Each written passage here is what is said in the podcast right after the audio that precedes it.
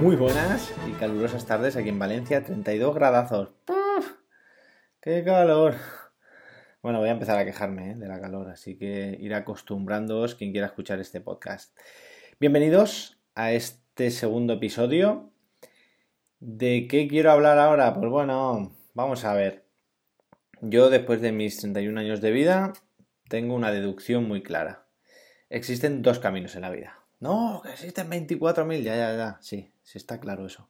Pero para mí existen dos estilos de vida, dos formas de vivir. Entonces, el primero de ellos trata de dejarse llevar, que es lo que hacemos el 99,9% de las personas mientras, o el 100%, hasta que no somos conscientes de que hay otras opciones. Hasta que dentro de ti no se despierta algo que te dice, ¿tú sabes lo que estás, Fenfimeo? ¿Tú sabes lo que estás haciendo, hijo mío? Entonces, dejarse llevar.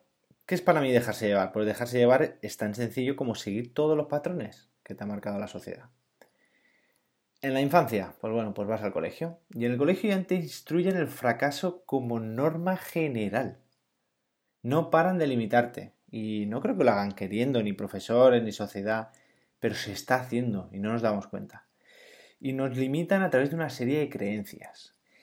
Mira, desde el espacio, que parece una tontería, pero no lo es, el otro día lo hablaba con Jeremy, el colegio ya te enmarca en una especie de cárcel, o sea, en un espacio cerrado, cuando los niños necesitan brotar, necesitan saltar, cantar, perderse alguna vez.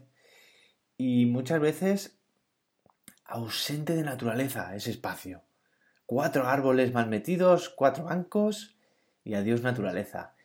Vemos los pájaros a través de las fotos, no a través del espejo que son nuestros ojos, de lo que es la naturaleza. Es decir, tenemos fotos de la realidad. Y entonces así, para mí, un día hablaré, ¿vale?, en un episodio de cómo yo transformaría la educación. Va a ser muy heavy porque van ideas bastante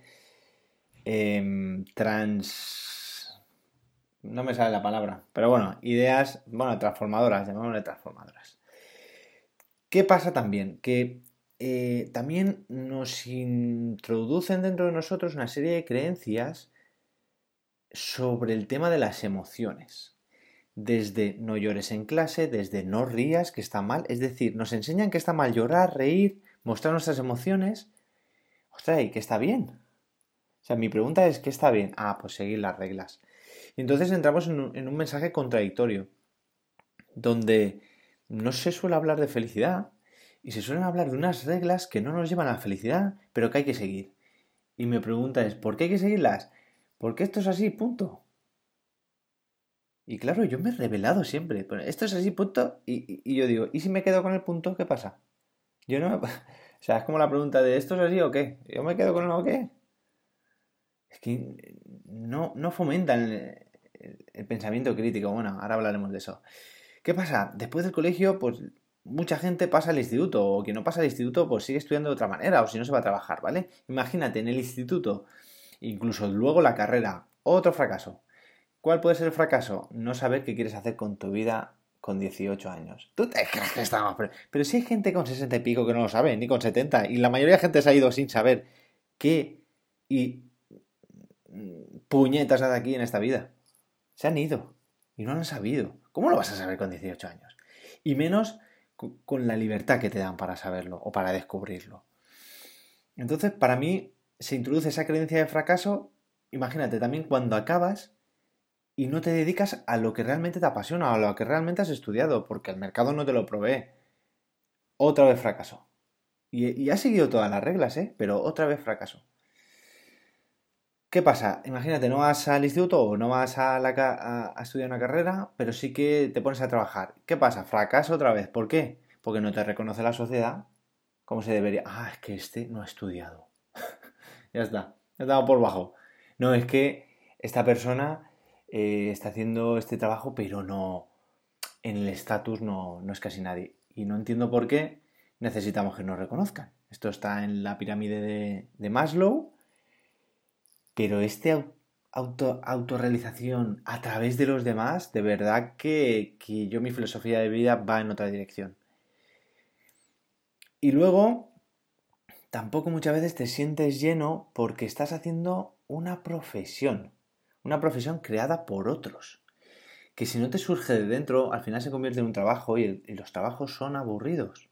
Entonces, cualquier persona, aunque le apasione aquello que está haciendo, si lo hace 50 años de la misma manera, se cansa. Y más si detrás hay estrés, hay responsabilidad y no hay un reconocimiento a lo que estés haciendo. ¿Qué pasa? Luego de todo eso, pasas a la familia. ¿Qué es lo estipulado? Pues bueno, lo estipulado, familia, pareja, 2 hijos. Que por favor que sean parejita, hijo e hija. Y si te sales de ese binomio, cuidado que estás fuera del sistema. Casa, hipoteca. ¿Qué pasa con las hipotecas? No pasa nada, cada uno se puede comprar una casa. Pero cuidado, que la misma palabra lo dice, te hipotecan de por vida o casi de por vida. Y entonces no te dan la opción de tomarte años sabáticos, tiempo sabático para tú reflexionar y saber qué estás haciendo aquí, en este mundo. Coche, pues bueno, coche que solemos elegir, pues muchas veces en esta sociedad nos introducen a que ojo, lo importante es lo exterior, entonces que el coche sea muy bonito por fuera. Y mi pregunta es, ¿pero tú que te sientas dentro del coche o fuera? Es decir, tú cuando vas conduciendo que te sales del coche, empiezas a mirarlo y dices, uy, qué bonito es mi coche. No, tú vas dentro. Entonces no compramos muchas veces por utilidad, compramos por, qué bonito es mi coche. Cada vez que lo va aparcado me encanta. Ah, pero que no es para que te lleve a los sitios. Y bueno, yo también estaba en ese grupo, ¿eh? O sea, que esto yo no estoy criticando a nadie. Yo te digo la nueva visión que me apareció a mí a partir de despertar y que no tiene nada que ver con la que tenía anteriormente. Entonces, a partir de ahí nos entra la manía de tener, acumular, ganar más dinero, ganar más estatus. Es decir, es una cadena que no para. Te compras un chihuahua porque está de moda. Un chihuahua, tío. Si ese perro no lo quería nadie, pues como está de moda, todo el mundo se compra un chihuahua, lo sacan en Instagram y ala, ya está. Todo el mundo con el chihuahua.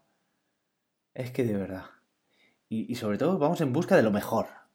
Ya, es que voy a hacer lo mejor. Ya, pero ¿qué es lo mejor? Si no sabes ni qué quieres hacer con tu vida, ¿cómo vas a saber qué es lo mejor?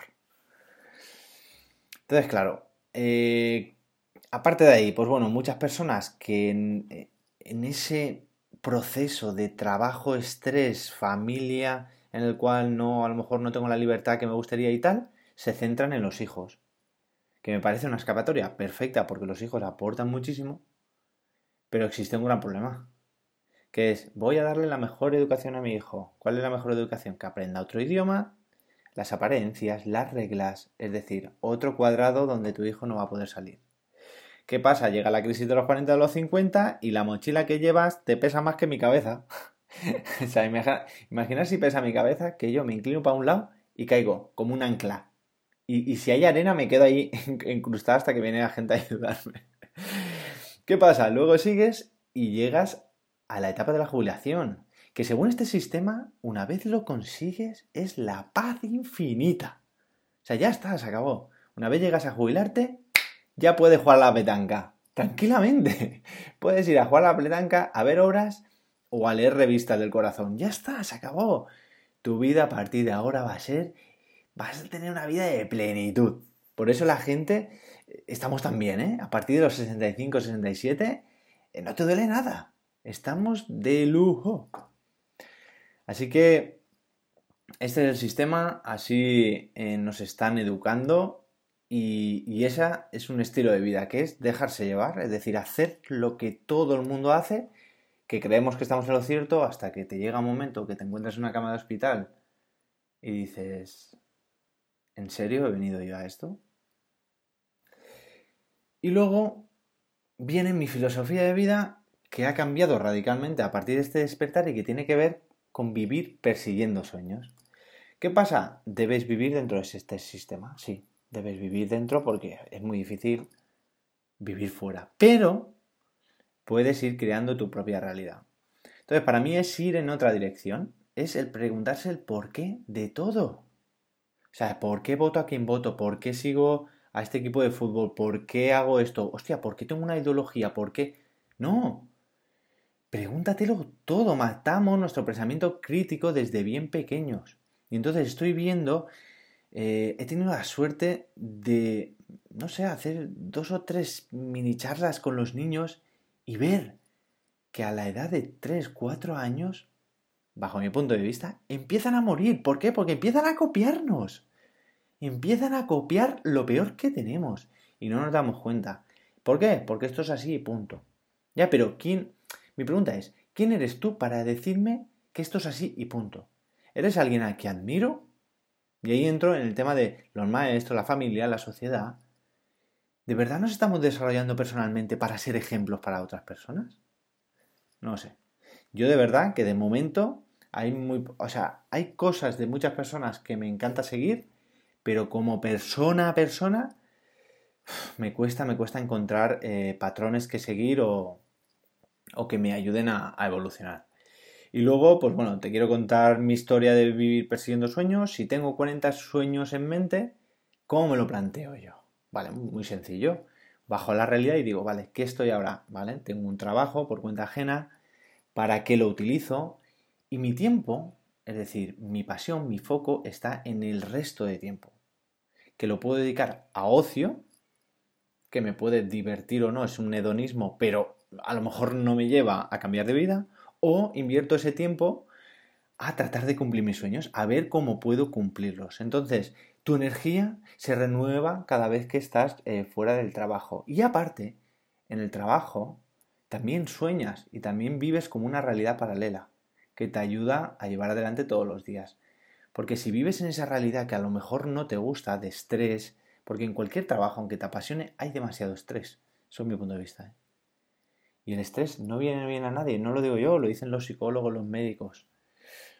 Entonces, esta segunda visión de vida, no sé, te viene aire fresco, te viene un halo de esperanza y creo que es ahí donde realmente podemos sentir de qué va esto de la vida, poder descubrir quiénes somos y no atarnos. Solo hacemos que tomar decisiones atándonos con cuerdas y con mochilas. Y con esta filosofía de vida yo creo que empiezas a desatar cuerdas y empiezas a construir una vida fuera de lo que denominan el sistema. Bueno, lo quiero dejar aquí porque ya investigaré mucho más y os iré explicando cuál es esta filosofía de vida. Y en próximos capítulos hablaremos más sobre esto y acerca también del apareamiento de la foca antártica de los glaciares del sur. No sé si os interesa, pero es broma, ¿eh? Es broma que alguno se lo va a creer. Bueno, nada, que os dejo aquí con Le Toreador sería en francés, o sea, no sé, ya, solo sé, comment ça va, ça va bien, très bien. O sea, yo digo eso a las personas francesas que vienen al hotel y se creen que hablo francés y hago, wait a minute, no, solo sé esas palabras, je m'appelle Marc, ya está. Bueno, que nos vemos en el siguiente episodio. Y os dejo con Le Toreador de Carmen, ¿es? Bueno, disfrutad. Adeu.